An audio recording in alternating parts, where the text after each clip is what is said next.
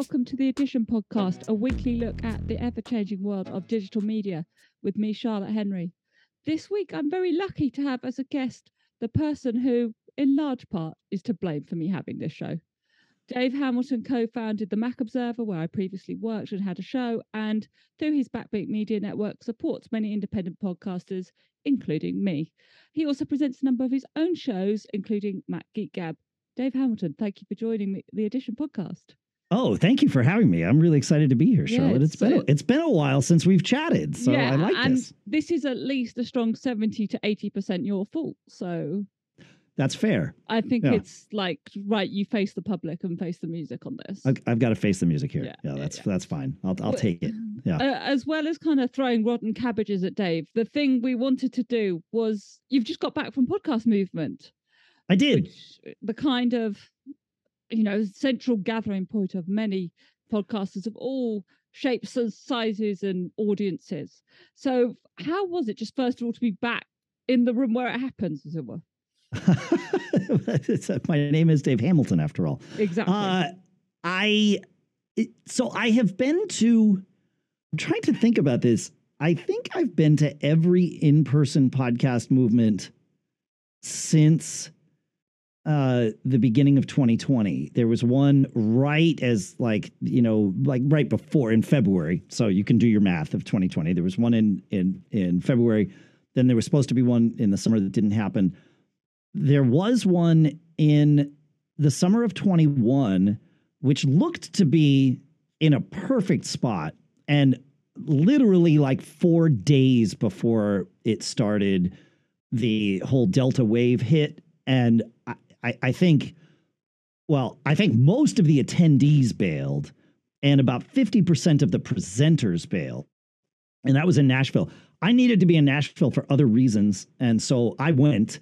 I was there for one day and it really was not uh it was not it was not what it what it normally would be it's not the coming together you were used to. not not at all. No. In fact, I I went. I had a couple of meetings with people and couldn't get out of there fast enough because I also Which is not wanna- normally how you come back from podcast movement. That's not normally the thing. Yeah. Like I said, I had to be in Nashville for other reasons. I I was also speaking on a panel at Podcast Movement, which got moved to a remote panel. So I did the panel from my Airbnb the day before I went to Podcast Movement, which was so super weird.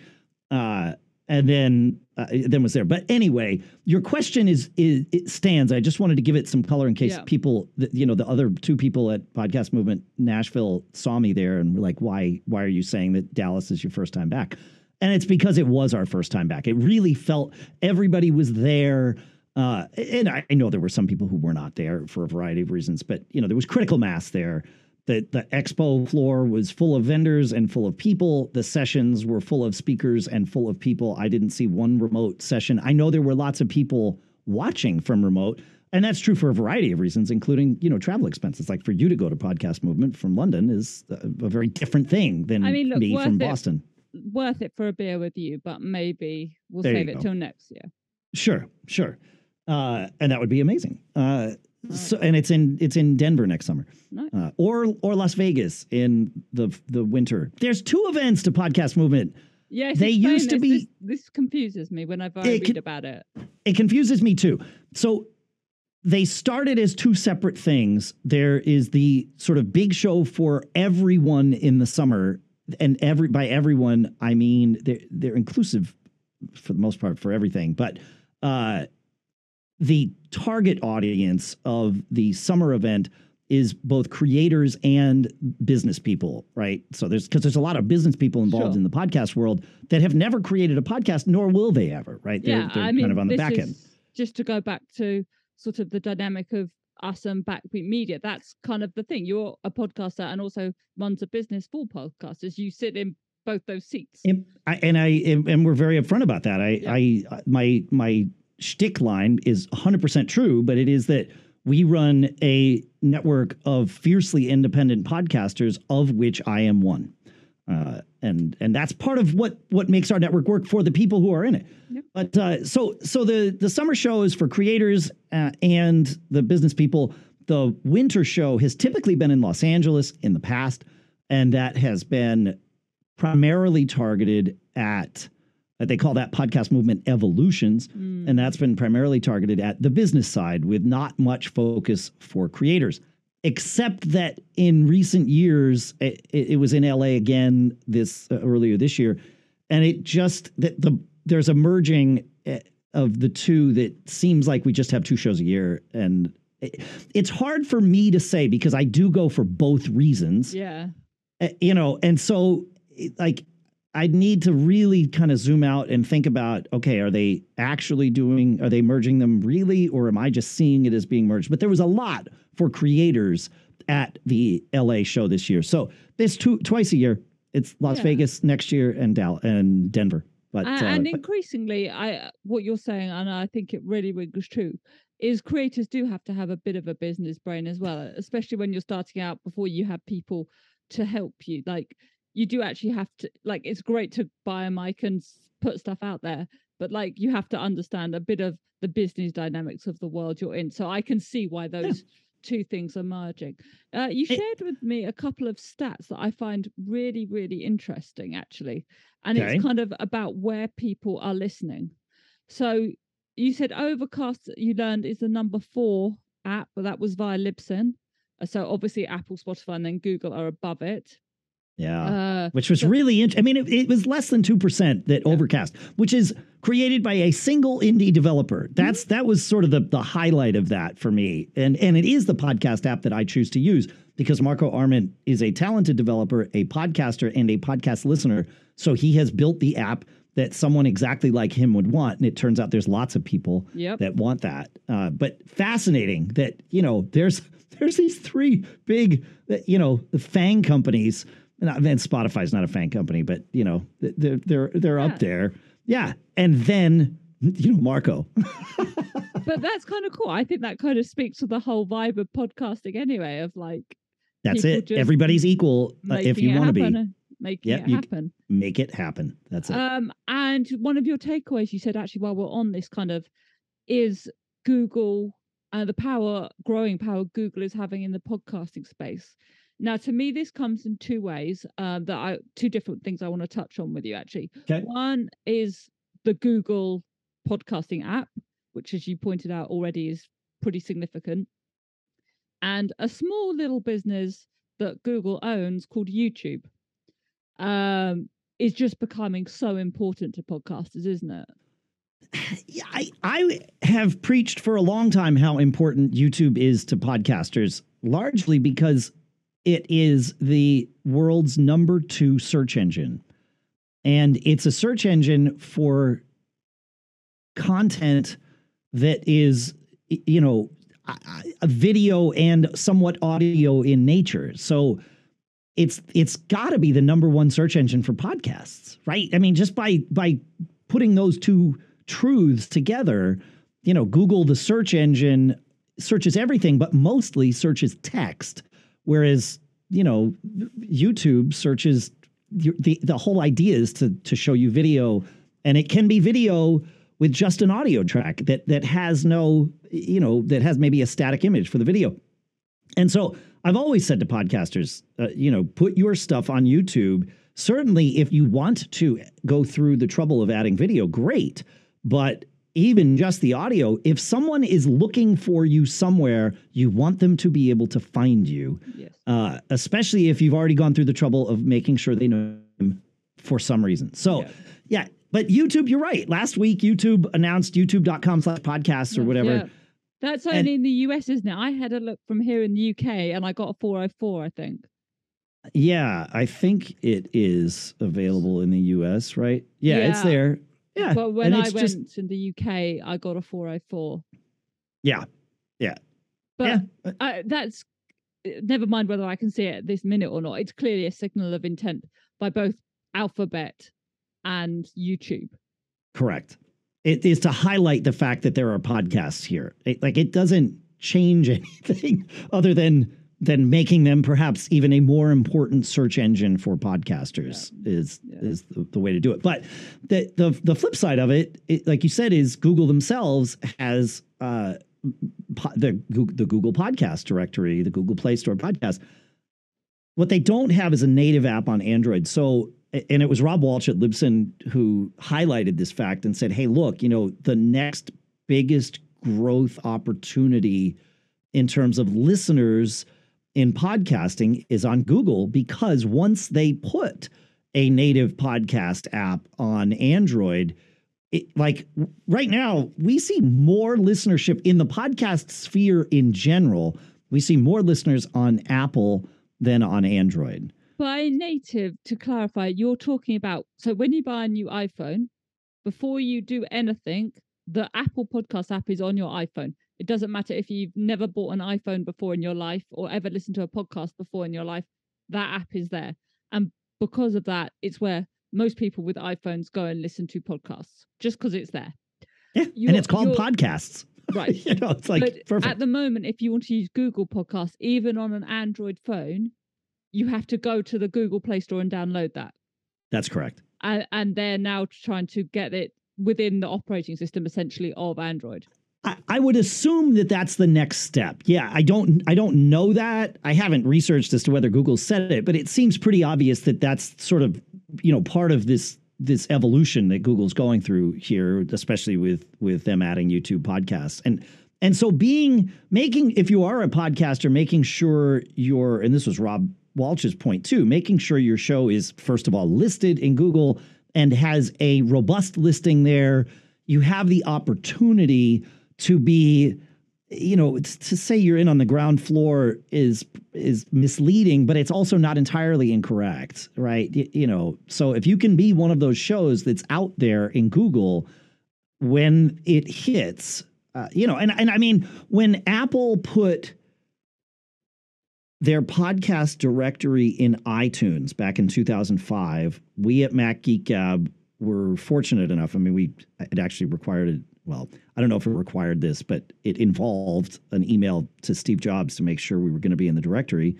Uh, and not only were we in the directory, but Mac Geek Gab was featured on you know the the front page of of Apple Podcasts in the iTunes directory, which made perfect sense. Like this was for nerds at first, you know, it made perfect sense. But we went from having a thousand listeners to twenty thousand listeners overnight, and that was amazing. And it really helped kind of fuel our growth it meant that I couldn't follow through on my initial plan to hand the podcast off after six weeks. But, you know, Yeah. 17 years years, later? late- Yeah. 17 and a half. Yeah, exactly. How's that Yep. going? It's, uh, Um, yeah, I failed in that particular mission, but you know, it's all it's all been success otherwise. Yeah. Yeah. I should point out at this juncture that the addition does have a YouTube channel and that you can listen to the addition podcast wherever you get your podcasts as well as via Substack. So do if you use Overcast or one of the other podcast apps we've talked about, do look for the addition or the addition Charlotte Henry and you will find me. There are 4 million podcasts out there apparently according to Podcast Movement, which is a terrifying thought, but less than 4% have over 10 episodes like released within that do a fresh one every week. Yeah. So I'm feeling pretty good. Yeah, there there are there are about and and both Rob Walch and then uh, the podcast 2.0 index people, which is Adam Curry and Dave Jones, uh, have done their own sort of regression analytics on those numbers, and there is somewhere between three and four hundred thousand active podcasts, and if you if you cut out all of the uh, the online sermons and rebroadcasted radio shows, which of which there are a lot, Lot, and of course they are producing content, so they fall into that you know, let's say four hundred thousand number. Uh, if you cut those out, you probably cut the number in half. Uh, so it, when you're creating a podcast that isn't a rebroadcasted radio show or a, a, a broadcasted sermon, you really have about two hundred thousand competitors, and uh, you know, so it's not it's that's a lot, but it's not four million, and and then you have to think about how many of those competitors are actually in your niche where it might actually be competition. Yeah. Uh, you know, yeah. Yeah, yeah, yeah. So Um, just actually to round off our what we were saying about YouTube as well. Uh, there's apparently, according to the head of of, of YouTube, uh, head of podcast YouTube, there's more than one billion hours of YouTube watched a day. So, and the podcasts make a good portion of that. Let's just say that number again: one billion hours in a 24 hour period. yeah, If that doesn't make you as a podcaster listening to the show set up your YouTube channel straight away. I'm not sure what what will. It's a it's a pretty staggering stat. That's, Um, that's yeah. Hang on, I'm I'm trying to figure this out here. I- is- that's like 114 years worth Dave of content. is doing maths live. yeah, This is it's what can't 114 years worth of of content on consumed on YouTube alone during the day. It's a lot. Yeah, I'm having. I got to process this. That's It's a, that's, it's a hell of a lot of YouTube. And actually, NPR, obviously a huge producer of some of the kind of content you're talking about, Sure. rebroadcasted radio shows, and YouTube have just announced a partnership. They use Podcast Movement to do that. And Yeah. so I think it becomes very clear that YouTube is taking podcasting very, very seriously in a way that perhaps Spotify did a couple of years ago, and we saw their big play. Can I can I offer some perspective here on both YouTube and Spotify since we're talking about them in in terms of of the podcast in business? Um, the technical definition of a podcast, and and this is not a complete definition in today's world, right? But the technical definition of a podcast is content of any kind, could be a PDF even, but that you release in um i- as as as episodic content or uh, on a regular not not a one time release and you publish to your RSS feed so that I can go and choose, you know, Overcast or whatever app I want, including like Apple Podcasts or Google's Podcasts or whatever. Subscribe to that RSS feed, and I know I will get all the content because it's open and free and all of that. Spotify has lots of shows which do not fit that mold because you have to be a Spotify subscriber to to to to use you know to access that content. And that's like that's fine. I still consider joe rogan's show a podcast even though you cannot get it anywhere other than spotify right? It's behind a walled garden. Uh youtube does not pull from my podcast feed. It does not pull from your podcast feed. They are not a podcast player in by that definition however lots of people consumers listen to podcasts on YouTube, and therefore podcasts are on YouTube, Should- yeah. right? Like Yeah. it's just how it be. or watch Uh, videos of people having a conversation that is a you can listen to in Apple Podcast, but they choose to watch that conversation on YouTube. That's it. You got it.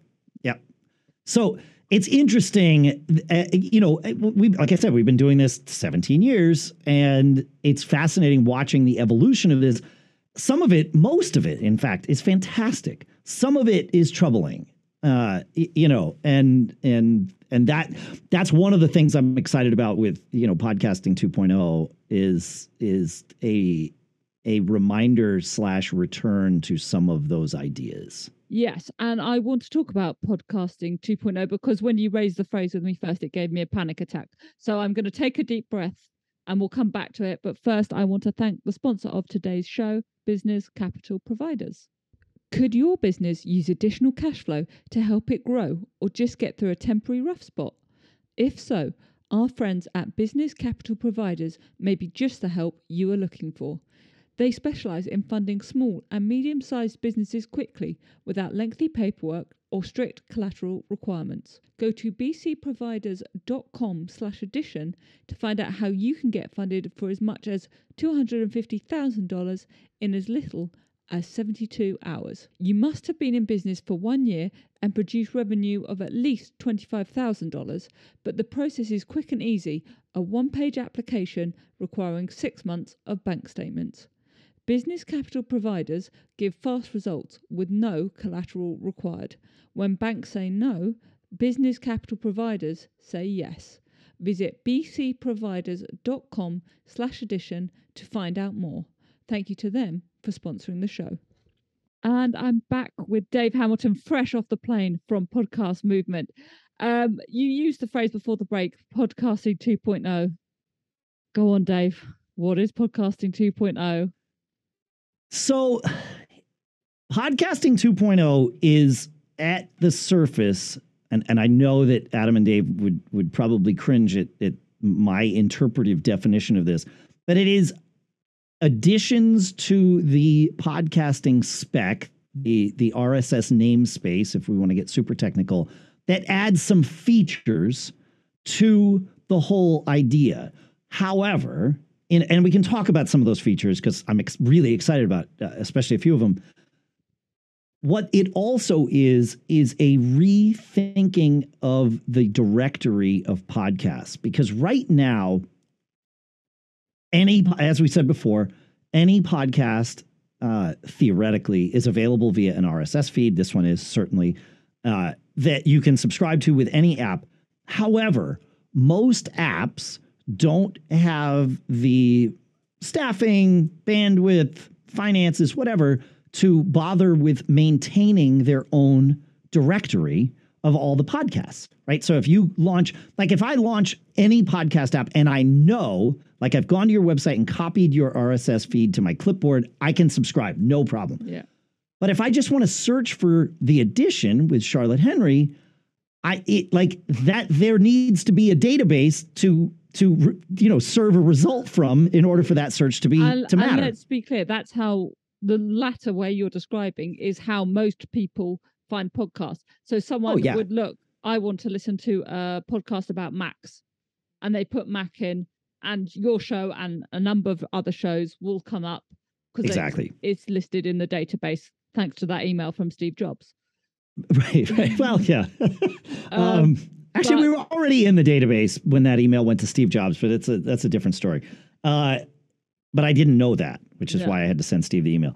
But the problem, and that all that is fine, except the question then is, well, if people aren't creating that database and Hmm. maintaining it themselves, where do they get it from? And the answer is they get it from Apple. Apple publishes Apple's database, which is great. They they do it for free. No one's breaking any rules, or you know, the, the, uh, it's all as it should be. The problem is, Apple is a privately held company. Well, public. They are they are a a, a, a for profit company. They're publicly Sure. held, but but they are a company. They are not some nonprofit that's there to preserve the good of podcasting. Right? They need to serve their own purposes. And for their own reasons, at times, they have chosen to delist uh, certain podcasts, and and they have all kinds of criteria, and and it, that's fine. Like we could we could probably nitpick that, but it's it's irrelevant. They're Ah. always going to have these criteria. And as you used uh, with the Joe Rogan example, some podcasts have chosen to be delisted. And they're that. Correct. Correct. So uh, we have this directory that is ostensibly open, but really not because it's controlled by one company. And so I think that was the initial impetus behind podcast to, podcasting 2.0 and podcastindex.org, which is where this all exists. This is now a blockchain based index with some features on this blockchain that are pretty cool because when you know think of all the podcasts there's 200,000 podcasts out there that are actually active 400,000 really that are active uh, and you know how often are they putting out episodes? If you need to pull that directory all the time to get uh, you know to find out if your favorite podcasts are uh, you know have a new episode that's going to overload things. So one of the things on this directory is the ability to push a notification to the it lives on the blockchain that says yes this show is out. And so now you don't have to do all of this polling and it can cut down on all of this resource usage and bandwidth and all that stuff which is great. Uh, it's also a blockchain based directory which means no one owns it. It is out there and you know it's confirmed just like any other blockchain is and it's just this open thing and any show can be there and no one other than the show manager themselves and even then i don't know that you could pull the show the, the previous episodes off the chain you could probably not publish new ones but i don't like the chain is the chain. It's how it be. You could you could probably mark your show as you know this is no longer being published but the history is the history and it will never go away. And that's a good thing eh, right? Like we i, I like that. What i really like though is the uh, value for value that podcast index and podcasting 2.0 is bringing i need to pause for a second here and explain i've, I've mentioned the names adam curry and dave jones a couple times. Most people probably have no idea who either of those uh, gentlemen are. Adam curry is credited with being the well the the the gnome the the nomer that he's been the name he's been given is the Podfather. He and Dave Winer, uh, 18 years ago, almost to the day, but certainly to the month, released the first podcast together. And Adam then continued releasing shows, and Dave did too. But Adam's show was called the Daily Source Code, and it was built to attract. He called it that to attract developers because he knew he needed developers to support this new addition to the RSS spec. And that's all that Dave Winer did. I mean, Dave Winer did a lot of other things, but for podcasting, they just added the enclosure tag to the RSS spec so that you could have a way of, of saying, yes, then this is the thing you should download that goes along with this this item in the in the RSS. And you know, Adam and, and Dave knew that they needed to have this adopted. And so he put this show out every day called the Daily Source Code, which was just all about podcasting. It wasn't really about source code, uh, but it was enough to attract the right developers. And obviously, things took off and things went well. He's doing it again with a different Dave. This time it's Dave Jones, programmer. You from, Daves uh, get everywhere. Uh, you know, these are the Daves they know. Oh. Uh, but and so Adam is is is out there pushing this and he's always been you know he ran pirate radio stations when he was a kid he also yes was a personality on mtv uh, and and but what a lot of people don't know is he had this company called think new ideas that went public and he made a ton of money from that uh, right like they they cashed out right before the the crash of 2001 i mean like they timed it perfectly. they, they, didn't know it was it was dumb No. luck, right? Obviously, no one no one knew. Uh, but yeah, so you know he's he's and he's been doing a, a podcast for a long time with with John C. Dvorak, who Apple fans, Ah, yeah. right, right, yeah. So uh, Apple fans would know as having written the back page of Macworld for a long time and PC Magazine and all that stuff. So. Uh, and and John is a great curmudgeon. Like he totally understands how to engage people. Because Yes. one week he would say, "Oh, the Mac is terrible doing this," and then the next week he would say, "The Mac is great," and and it would infuriate people on both sides of that particular flame war, and uh, and get lots of I audience. should I should say two things at this point. One, this whole conversation, this whole last segment is proof of one of the things Dave has taught me over the years, which is there are no problems that Dave thinks can't be solved by a good database and good database man- and good database management. Fair. Uh, and second, if you're inter- interested, as I certainly am, with the kind of more of the history of podcasting, uh, Tom Merritt has a fantastic episode on his uh, A Word with Tom Merritt podcast with uh, Brian Ibbott.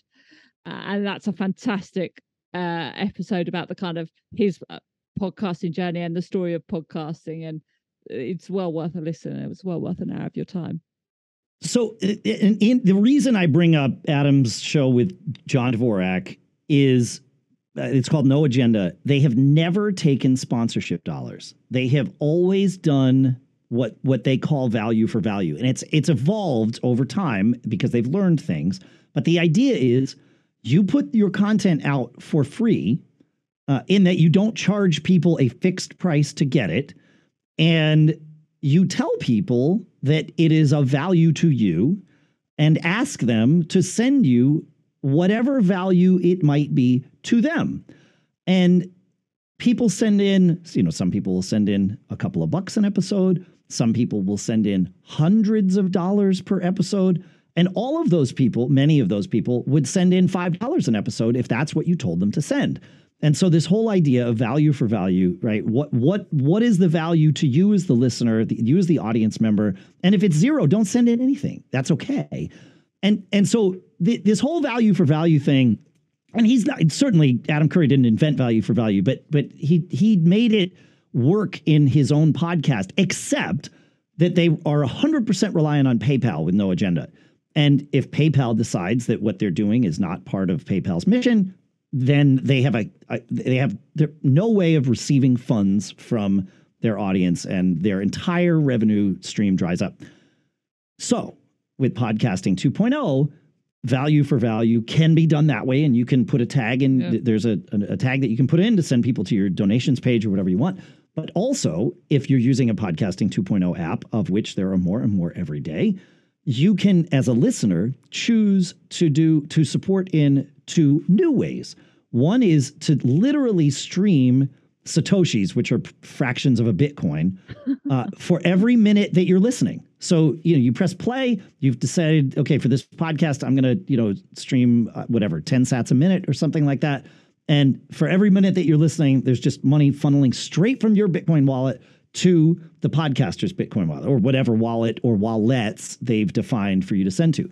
Also, if there's a particular segment where you're like, yes, that was super valuable to me, I want to give more, then you send what's called a boostagram and you can send a fixed amount for just, Yeah. you know, yeah. And I, I, I love this. I, do I love that it's limited only to cryptocurrency? No. Um, I'm fine. I'm very comfortable with cryptocurrency, but I know that most people aren't. Even most people, uh, most of our listeners at Mac Geek Gab, you know, it's it's not a thing most people are into. But it's the beginning of it. It it needs to start this way, and and we'll get to Yeah. where it is. I mean, I should say a, a spoiler alert: the next episode of the Addition podcast is going to be about Web three. So I'm not going to respond to a lot of that stuff now. perfect. This, but bear in I'll mind. listen next week. Yeah, Yeah. yeah, yeah. yeah, Um, but that's what this is, right? This is. I mean, this is 100 percent Web three. yeah. uh, for podcasting 2.0. It would be nice if it was podcasting 3.0 because then we wouldn't have to worry about yeah, numbers in our a, head. It's a bit like the Apple Watch and the iOS thing always being Yeah. out of sync. That's a really good analogy. Um, actually, just because there's so much that came out, you and I could chat for hours about this stuff. Yeah. And spoiler alert, we do. Um, but there's a, a sort of perhaps seems to be on the other end of the scale. Another thing you highlighted to me, which is Mark Cuban's fireside chat, which seems to be a much more closed offering. Am I misinterpreting something, or am I right about that? if you're misinterpreting something, so am I. I don't.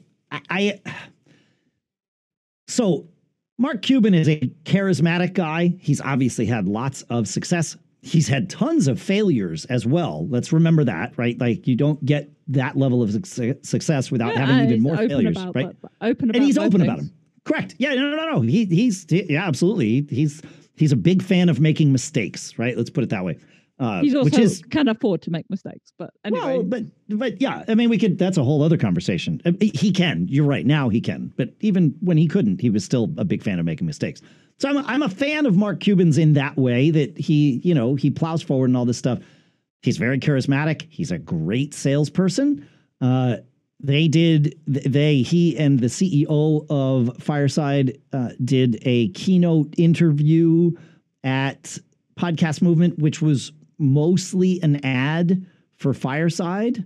Just and explain get it. briefly what Fireside is, uh, having seen that. Yeah, firesidechat.com is where it lives.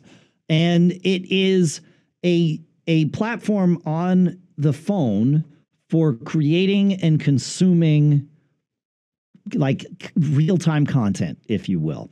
Uh, and the idea is it brings the audience in and kind of like um, uh, uh, Clubhouse, Yeah, right? I remember that. I remember that right. period of the pandemic. Exactly. It's it's that kind of idea with video, and you you can you know be uh, engage with the show. You can do all kinds of different things. So it's this. Yeah, it's a closed but open system in that you have to do everything. You have to create it within Fireside. If you want to participate, you then have to consume within Fireside. But if you don't want to participate, Fireside also will push the resulting content out to YouTube and uh, and others, it- both in real time and then also as like archival uh, content. So it's streaming to your platforms, you know, Instagram and and YouTube, and so you own your audience in that regard.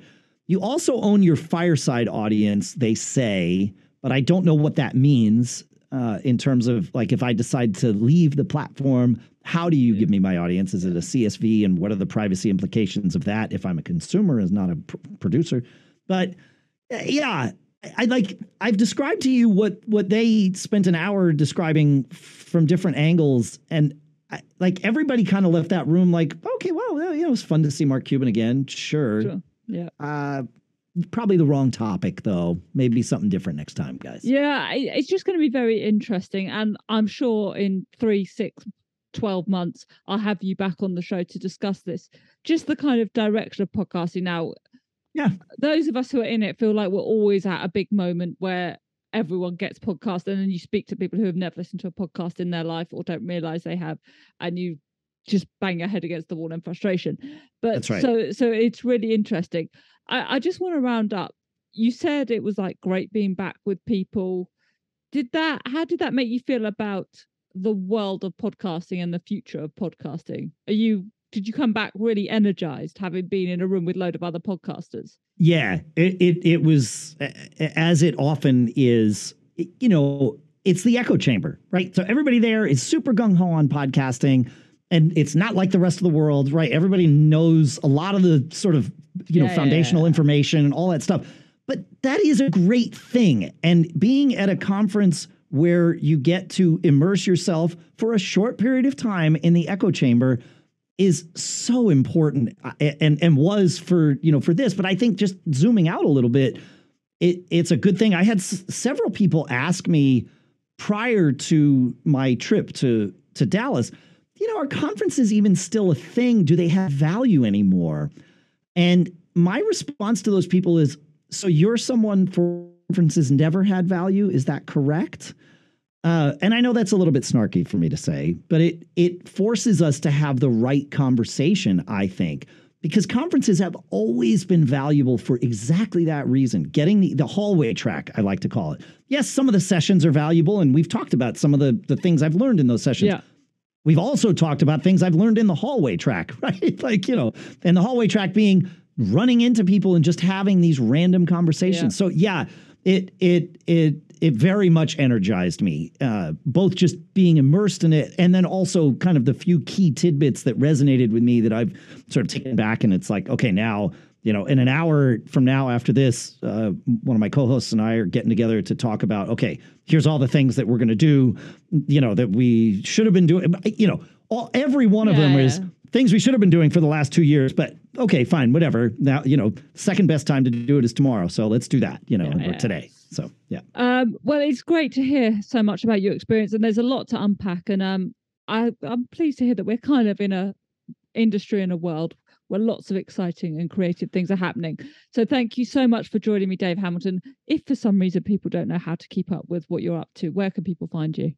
Uh, you know, I'm all over the place on the internet. DaveHamilton.com will always be me, but really just find me on Twitter at Dave Hamilton. That's going to be the easiest place. And I'll leave a couple of links in the show notes to things like Mac Geek Gab and some of the other things we've discussed. I'm at Charlotte A. Henry on the Twitters. As I said, you can subscribe to the addition newsletter and you get the podcast that way. You can find me in any good podcast app and maybe even some of the bad ones too. So do keep uh, joining me there and supporting the show. Thank you so much for the people that we've been six months of the addition. So thank you so much to the people who have helped me getting to this point, including you, Dave. And I will see you for the start of the next six months next week.